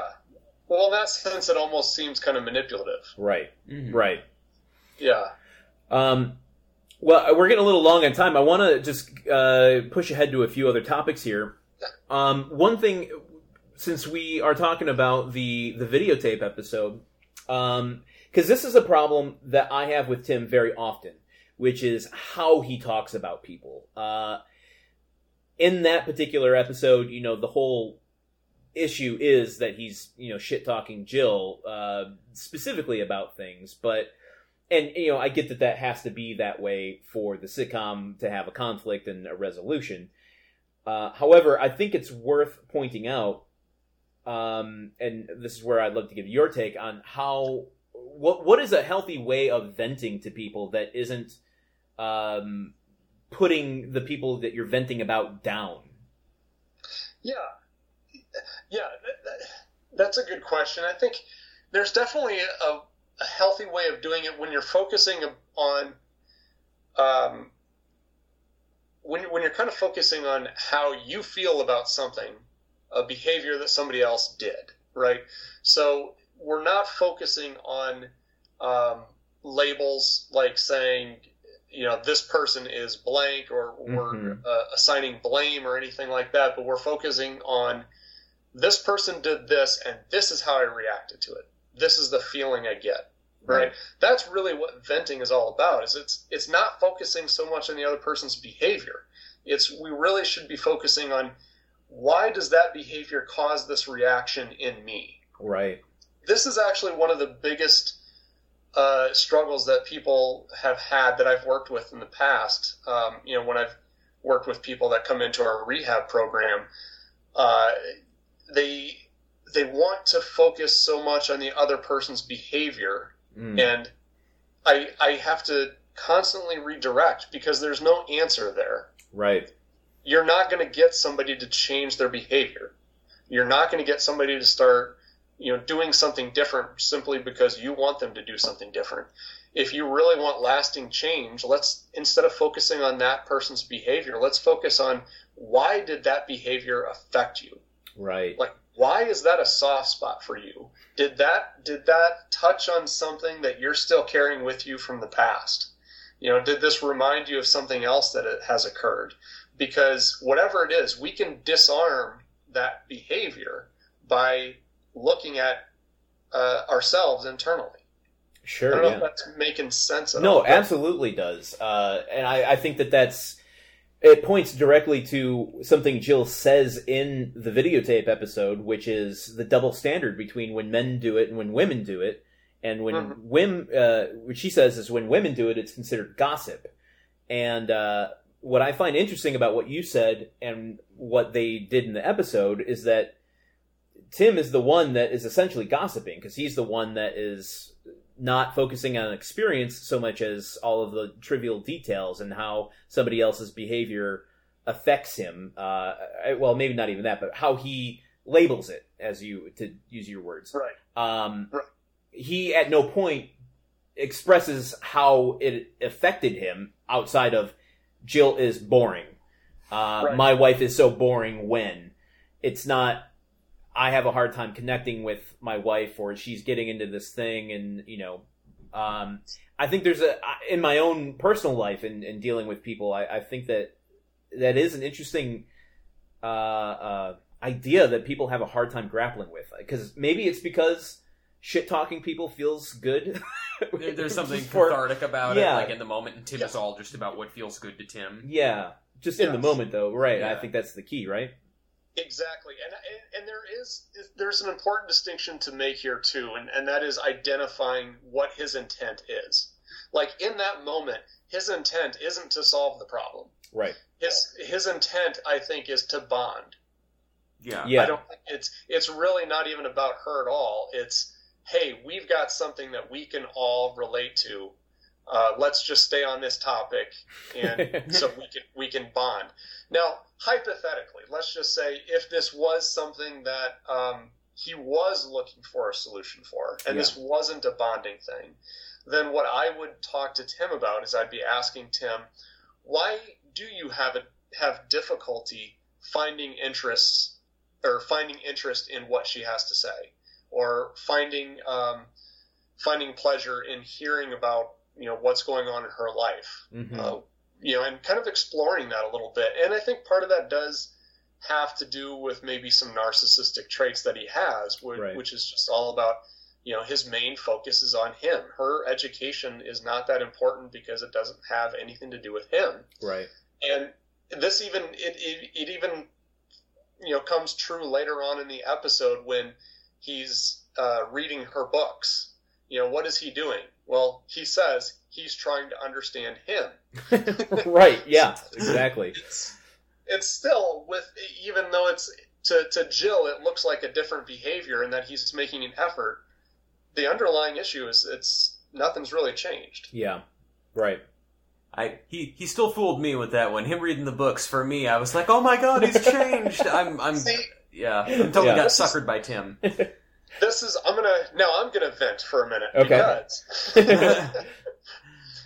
uh, this uh, this really bothered me watching this episode. That that scene specifically, because Okay. he's got two books in front of him, and the things that he is saying he's reading about would not be in those two books because the first book that he's got in front of him is it says social psychology and so he says he's learning about his superego right. which wouldn't be in a social psychology book the second book is actually it's an older version of the DSM, which is the Diagnostic and Statistical Manual. okay. And so he said, "Yeah, I just finished chapter two, but that book isn't broken down by chapters. That, that is, it's broken down by diagnoses." Oh, okay. So, So two, two thumbs down for uh, let's go to the videotape. Psychologically whoever- inaccurate. Whoever their therapist consultant is on that show, they need to be fired. Yeah. Well, you know what? A couple episodes ago, uh, Jill was, you know, she just started college and was looking for her abnormal psychology book, um, which I think is uh, maybe not a 101 course. if if it is even a course at all, I don't know. It, it, we did have uh, abnormal psych when I was in college. hmm Um, and I, yeah, I think I took it maybe my junior year. It yeah, it wasn't uh, it wasn't early on. Yeah, not I would- first term freshman year. I Would imagine you need to know how to build a foundation of a house before putting a roof on it, but I, Right. Tim, That's just Tim me. would Tim would probably dispute that honestly. Why the hell not? Just, just build the thing. Right. Oh man. Well, um, okay. So I think we've kind of covered the underlying uh, issue between uh, this next point, um, this next item here. But just to see if you have any brief thoughts on it, of Tim constantly uh, breaking from what they're doing on Tool Time to stand on a soapbox and address the audience and viewers at home um, to go over a personal issue he's having. right. I, it does sound a lot like just the narcissism and, and focusing only on himself. But uh, do you have any additional thoughts to that? Well, it, it is interesting that that would even. Uh, I mean, obviously it's a TV show, so we can't take it too seriously. Right, exactly. But yeah, that it, it is. It is interesting that he, yeah, he will use any outlet he can, any uh, connection he has to an audience Right. to, you know, kind of talk about himself and things that he's going through. Um, you know, with one thing I think is important to kind of point out, you know, I've I've even said, you know, during this broadcast that uh, I've used the word narcissistic, and Mm-hmm. I, I definitely think it's important to point out that there's definitely a difference between having narcissistic traits versus a narcissistic diagnosis. Right. Um, and this is one thing that we've talked about quite a bit on our show too. Um, we don't see it a whole lot with, well, I guess narcissism does come up usually when we have people write in and say that you know my my boyfriend's a narcissist, and then we're always we're always very quick to say, well, unless he's diagnosed with that, he right. probably isn't. He probably just has traits.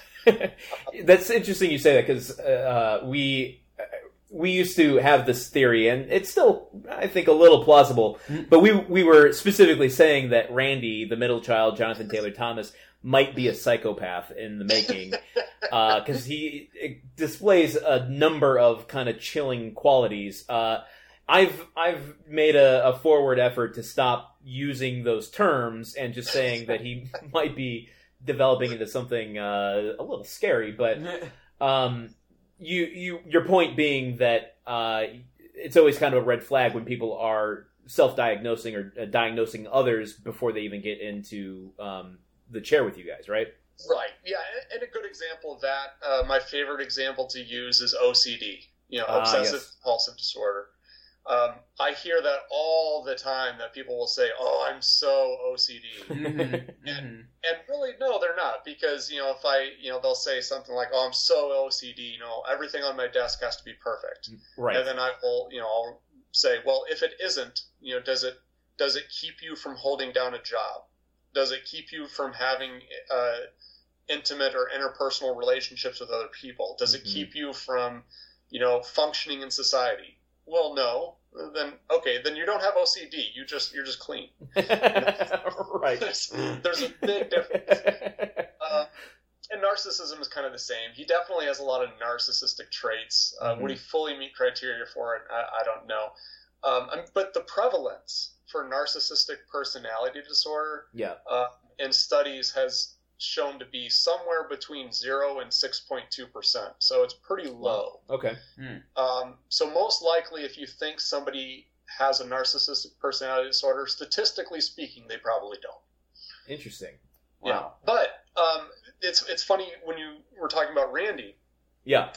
because I had heard you say that before. Um, I don't know if it was an email correspondence or if I heard it. Yeah, on I, your I think it was in the initial uh, idea to ask you to be on the show. Yeah. We were going to throw these things by you to get your So thoughts. once you, that's one of the things that I, I obviously when I was watching as a kid, I wasn't tuned into that. Yeah. So once you said that, I, it really sparked interest. So when I went back and I started watching some of the episodes, I was like, I was intently looking for that.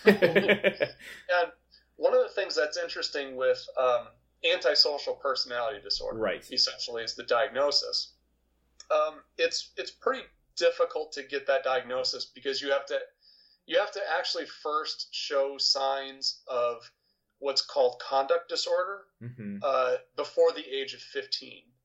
So you can't diagnose a personality disorder from anyone uh, wi- on anybody younger than 18 because you can't really make an argument for a personality disorder when personality doesn't really fully develop until you're you know mid 20s even so it's not a diagnosis that gets made very early but uh, conduct disorder is an adolescent diagnosis it's kind of like an adolescent version of it Interesting. Okay. but but one of the things I don't think he would meet criteria for that. um, actually, in the last episode that I watched was the one with the videotape. hmm One thing that I that caught my attention was that Randy really empathized with his mom Yeah. Mhm. in that episode. He he as well as his older brother, but he really said you know he, what he was saying. It, it really kind of made it seem like he was trying to understand things from her perspective, but not only how she would perceive it, but how she would feel about it, Right. which is something that you're typically not going to get with somebody with antisocial personality disorder or even conduct disorder. Right, because they have a strain of apathy in them, and they don't recognize those Right. sorts of distinctions. Right. Yeah, Yeah. I think yeah, it was initially we were kind of just finding the cereal box uh traits, you know, the you know, he comes back with uh you know, a turtle shell and he's always threatening to um, you know, kill Mark or send him back to the uh the orphanage or he, he, he will come up with these elaborate forms of psychological torture to like gaslight Mark into thinking he's the his parents are aliens or something like that. oh yeah, yeah there's just a lot of manipulation going on with uh with randy and um it has kind of uh softened over the last season and a half Now, now he's just becoming a cool dude. It's it's different. right um i think he's you know shaping into somebody and i i, I do think it's additionally complicated when you get an actor like jonathan taylor thomas who just has an awareness beyond his years um it makes him seem a little more devious yeah, right. That's a yeah, good point. Um, but while we're we're going through uh, the character traits here, why don't we uh, just kind of run down the list? We we've covered Tim, I think, pretty uh, thoroughly. Unless you have any um, thoughts on the distinction between narcissism or narcissistic uh, qualities and egotism, and you know Tim's ego. No, not really. I mean, I, I think egotism is probably a, a pretty good word for it. I mean, Yeah. definitely narcissistic traits, but uh, yeah, no, I don't have a whole lot, whole lot else to add to that. Okay. I mean, I think that honestly, the most relevant one is Wilson because he just functions like a therapist in many ways for Right. for Tim. Yeah. And he's he's just an interesting case study, I think, because he's kind of an isolationist. It seems, um, you know, he doesn't really have people in his life. I mean, we've met his mother, but for the most part, you know, he's kind of a loner, and he's out there really relying on Tim for his social life. Yeah, uh, yeah, he does, and I think, um, you know, this again we would kind of go back to a clinically significant level of distress. Yeah. uh, dis- distress. You know, in his case, um, you know, we would if uh, if I was meeting with Wilson, uh, that would probably be the first thing we would talk about. Is okay, is this co- is this a problem for you? Right. because I think I mean I haven't watched a whole lot of the show, but from what I have seen, it seems more like just kind of a life choice, uh, more Yeah. so than Well, than that he's not able to connect. Let me pose it to you like this: um, looking at Wilson and you know him being kind of a loner into a lot of hobbies, um, clearly reads a lot.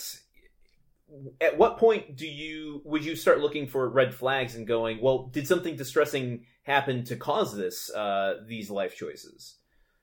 Um, we would start looking for things if, in in this particular case when he identifies that this is a problem. Okay, so it starts with him.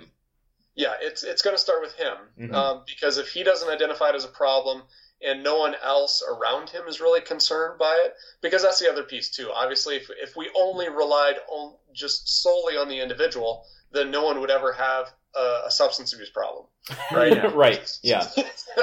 so, I mean, we would have to consider uh, information, collaborative information from family members and close friends. Yeah. But you know, the other interesting thing too about Wilson is, you know, he he talks to his neighbors. You know, like who Mhm. does that? in this day Yeah. age, yeah. not- I, we lived in uh, the same house in a, a suburb of Detroit for 24 years, and I don't think I knew any of our neighbors.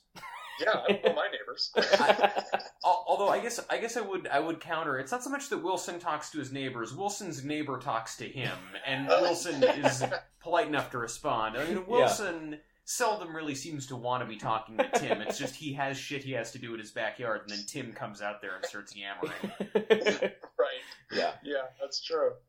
Um, let's move on to Al and kind of uh, counter our balance with talking about uh, toxic masculinity. With let's talk about Al's sensitivity. Um, at what point, or is there a point at which people can be too sensitive, or are there sensitive um, traits that Al is displaying that might be uh, problematic to his development if he was a real person? Yeah, sure. Uh, well, I guess to answer the first question, is there a level of sensitivity that can be problematic? Yes, definitely. okay. Absolutely. Um, yeah, a lot of people will go into uh, in, into therapy. I mean, sometimes it it, it could be um, kind of insecurity issues. Um, maybe they become they're they're too sensitive, and maybe they they don't have a very high self esteem. They don't feel very good about themselves, and as a result, you know, interactions with other people tend to be problematic. You know, they will read too much into things, um, you know, and internalize too many uh, social cues Mhm. as you know, and, and that could be a problem. I, I think he's probably far away from that. He he's he's very sensitive on the show, but he also seems to be pretty well uh, psychologically and emotionally stable. Okay. Um, it, it, it doesn't seem to be a problem, something that's interfering in his daily life by any means.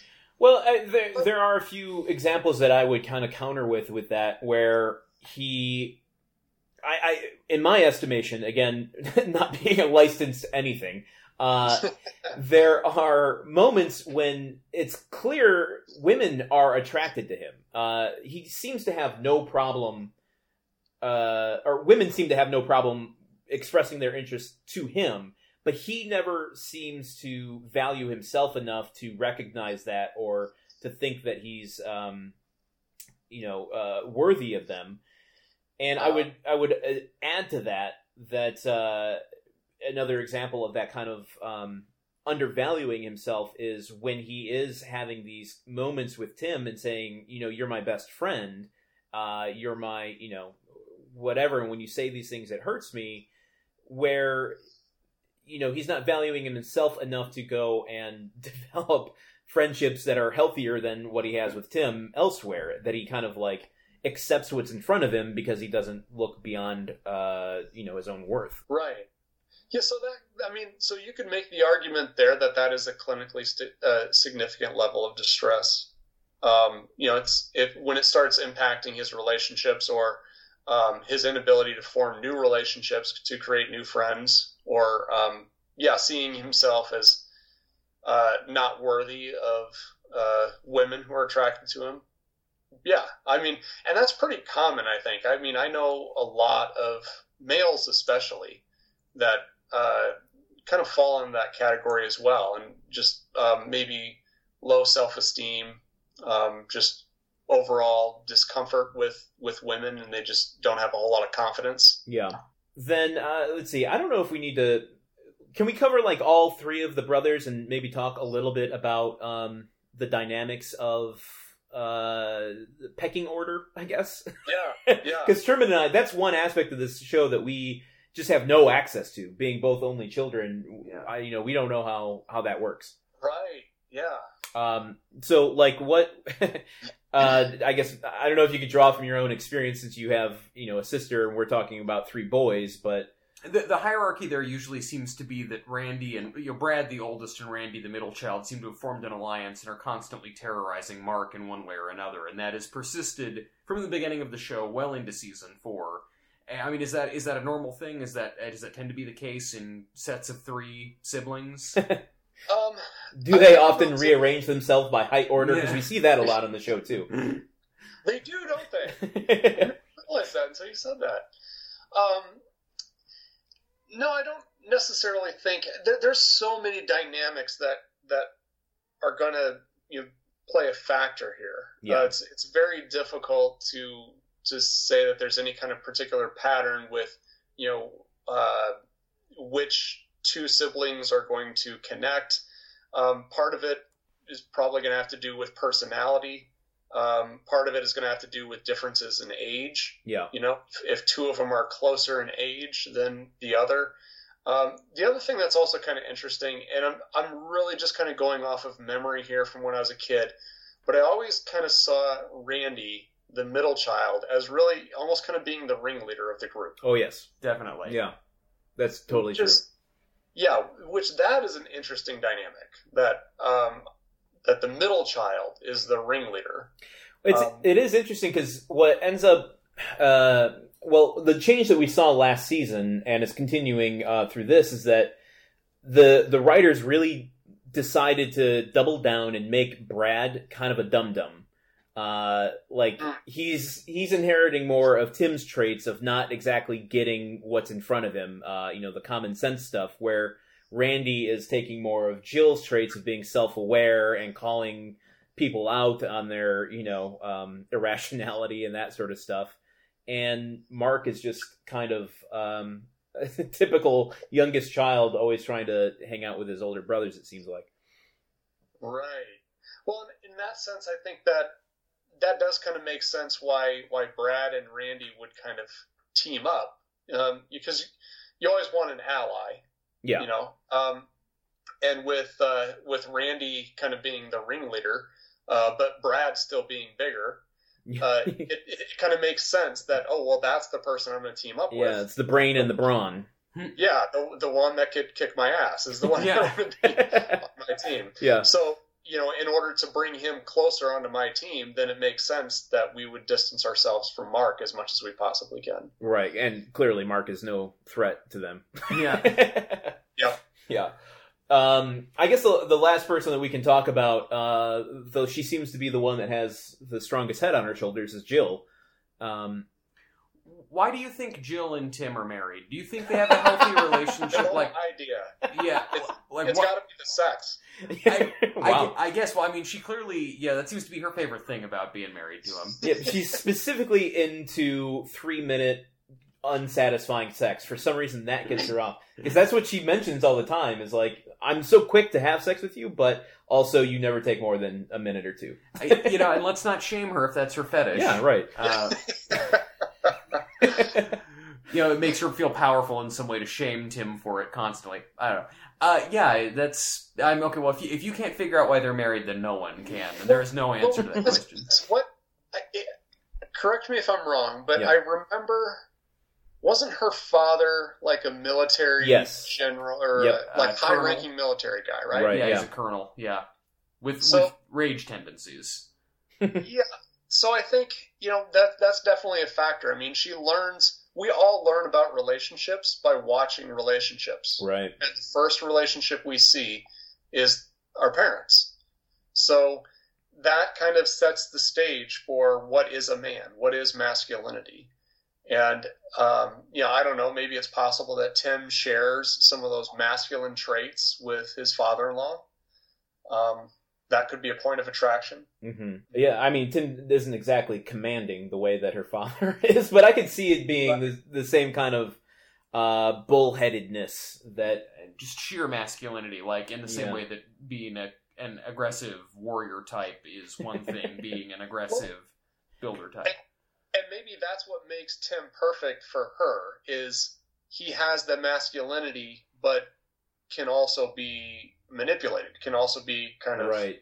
guided and and she has some kind of control over him And he also has uh, a clown face to put on it, so it's a way of, maybe uh, making that more tolerable, or I don't know. Um, Right. It's interesting. I haven't thought about that before. No. Plus, let's not forget. Let's not forget the main reason, which is that the show wouldn't work any other way. Yes. Yeah, that's the answer to It's all true. of our questions. But what what what I find really interesting, and we've talked about this since the pilot episode, is that they had a another actress cast as Jill up to one week before the show went on, and Oh. uh, they only brought Patricia Richardson in at the last second because the other actress, while she's a fantastic actress, tended to come off as kind of shrill and um, typical, you know, nagging housewife against Tim's uh, ineptitude about things. And Jill has this um, way about her that counterbalances, to use one of your words, a lot of Tim's stuff because you can tell she's, you know, there, there's something about their marriage that she's in it to win it, but she's not going to take a lot of his bullshit. She she recognizes it for what it is, but she she's also quick to throw a joke in there and and you know rib with the best of them. So Right. um, it's interesting that they ended up choosing a, a, an actress to to counterbalance Tim in that way uh, to be able to put that spin on the character of Jill. Yeah. No, that makes sense. I could see that. All right. Well, um, I there's one item that isn't necessarily home improvement related, but just want to get your thought. It might not even be a psychological slant, but is is there a way, um, a healthy way to approach separating the a, a problematic artist from the art that they produce? I mean, we're in this weird time, and I, you know, I've been holding my breath the entire time we've been doing this podcast for Tim Allen to just not say something super problematic the way that Roseanne did. Um, oh, but yeah, that would really destroy your podcast. I wouldn't it? know, right? We're uh, walking on a tightrope here. so to be able to to you know uh, the the most recent thing that's in the news is that John Wayne article has been resurfaced uh, his his Playboy interview from 1971, and you know I think anyone that knew John Wayne before reading that article, it wasn't a big surprise to them. But how do you, in the light of like Bill Cosby, if we're gonna go the sitcom route, um, Roseanne. or Roseanne, look at their their old work, which is significant in some cases and culturally important, um, in a in a healthy way. Yeah, and, and that is uh, that that's a tough one because what what ends up happening we there's this um, this bias this cognitive bias that we have called confirmation bias Mm-hmm. right? Where it, basically it's it, we always want to protect our belief system.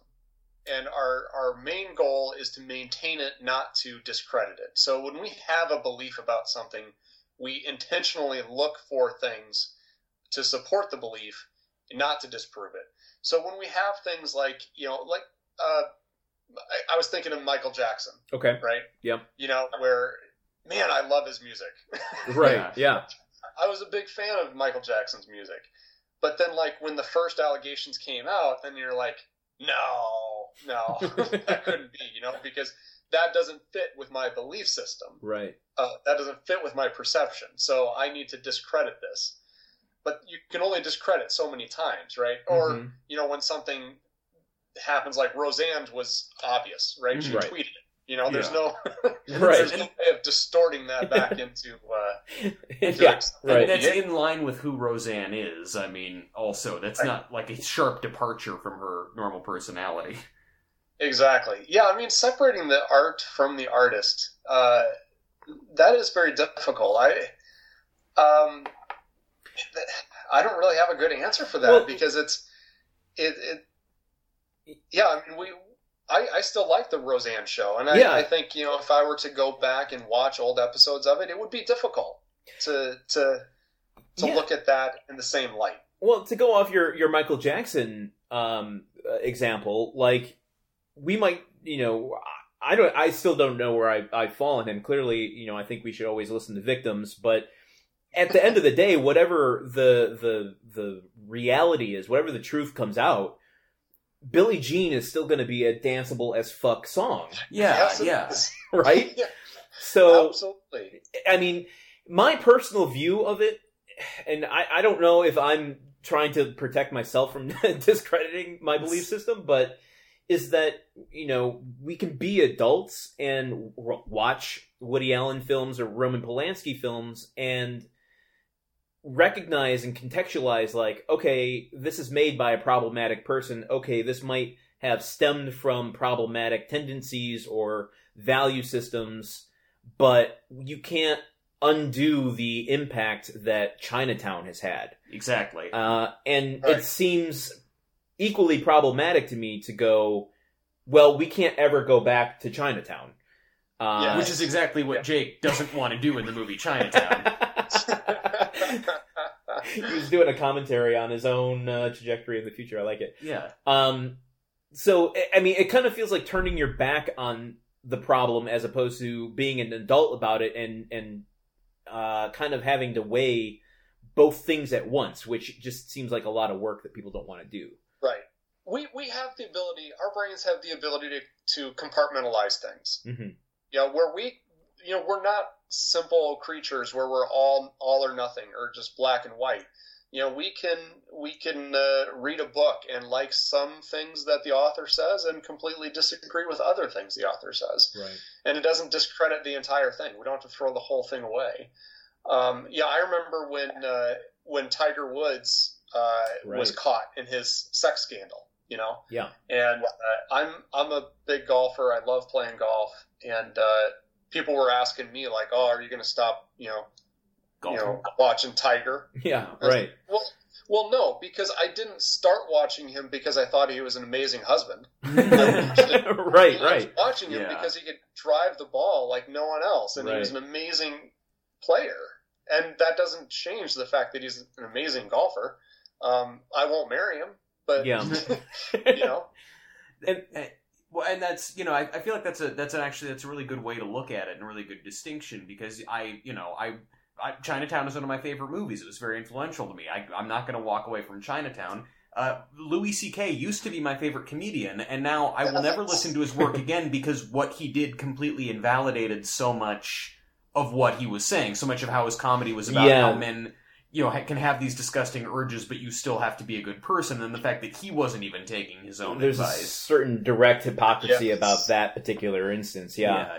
And I think there's another uh, element to this um, where we can talk about, you know, John Wayne now and kind of disgrace him uh, retroactively, but, um, you know, there's something to be said about. Uh, I think it was another pod. Uh, there was a Flophouse um, podcast that we listened to where one of their hosts said, you know, you know, I'm going to go back and watch Chinatown. Chinatown's a great movie, but that doesn't necessarily mean that I um, will support giving Roman Polanski more opportunities to make movies. Yeah. Um, you know, if there's if financial, you know, gain that these, you know, some of these monsters can uh, still get, like R. Kelly, you know, oh yeah. um, right. f- giving him concert opportunities or if he's making any money off of streaming stuff like it makes sense at that point to go okay well i don't want this monster to have my money therefore i'll stop engaging with their their stuff now um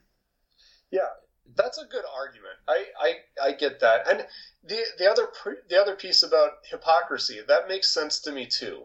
You know, because like with the Tiger Woods example, there was no hypocrisy there. right right It's like those were two different aspects of his life: his golf and then his personal, you know, relationships. yeah Uh, but yeah, I mean, it, it, it would definitely be a lot more difficult to uh, to give the same credence to somebody after a scandal than before, when when the scandal was all about their main message.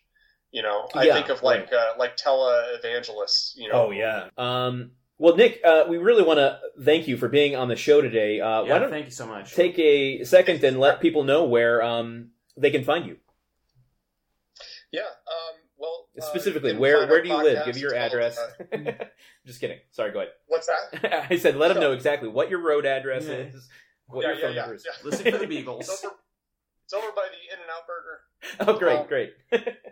No, it's uh, yeah. You can find us at uh, our our podcast is called Pod Therapy, Um, you can find us pretty much anywhere you find podcasts. Uh, just search Pod Therapy and, and you'll find us. Uh, we're on Twitter at Pod Therapy Guys, and our email is podtherapyguys at gmail. And uh, internet, we are at uh, podtherapy.net. Dot net. Podtherapy.com was taken. So, Oh no. Uh, I work in web development. I know that uh, that struggle well. so, some company that makes seed pods or escape pods or uh, you know what it is? Is it's the uh, the deprivation chambers where you Oh, the float yeah. things. The Oh.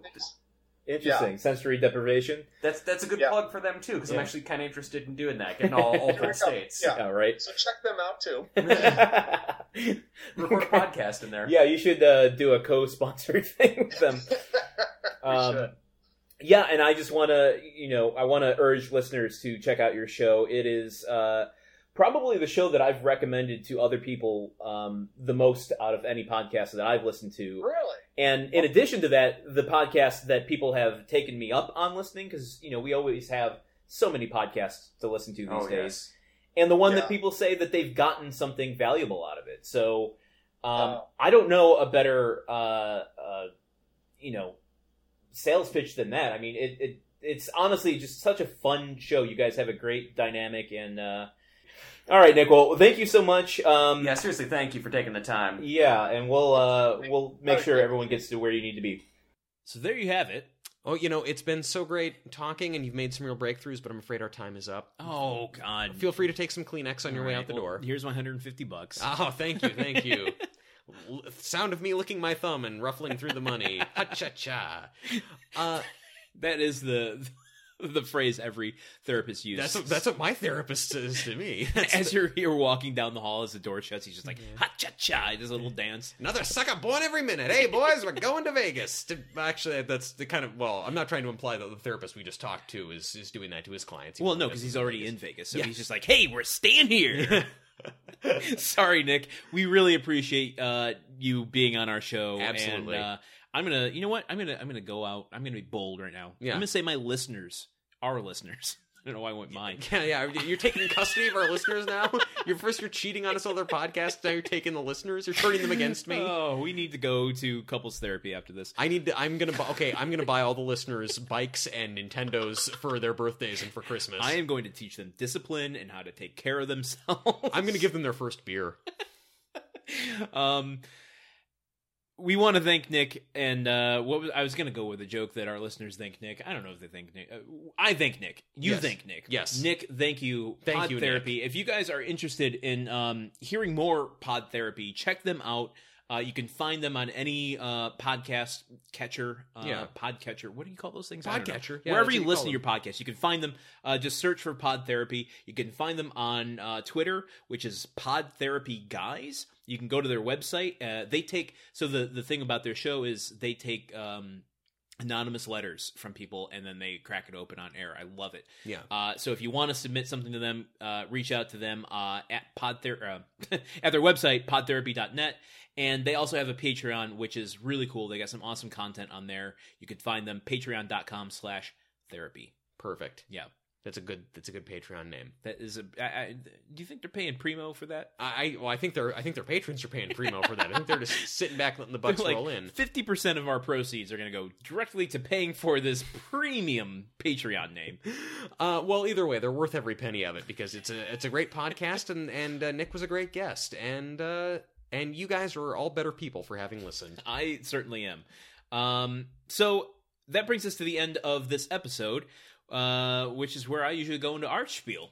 Well, You ready? Yeah, let's do it. Let's Thanks do for it. teasing it like that, like they didn't know already.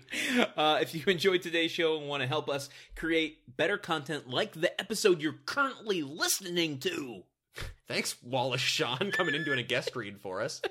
consider becoming an official grunthead or neighbor over at our Patreon.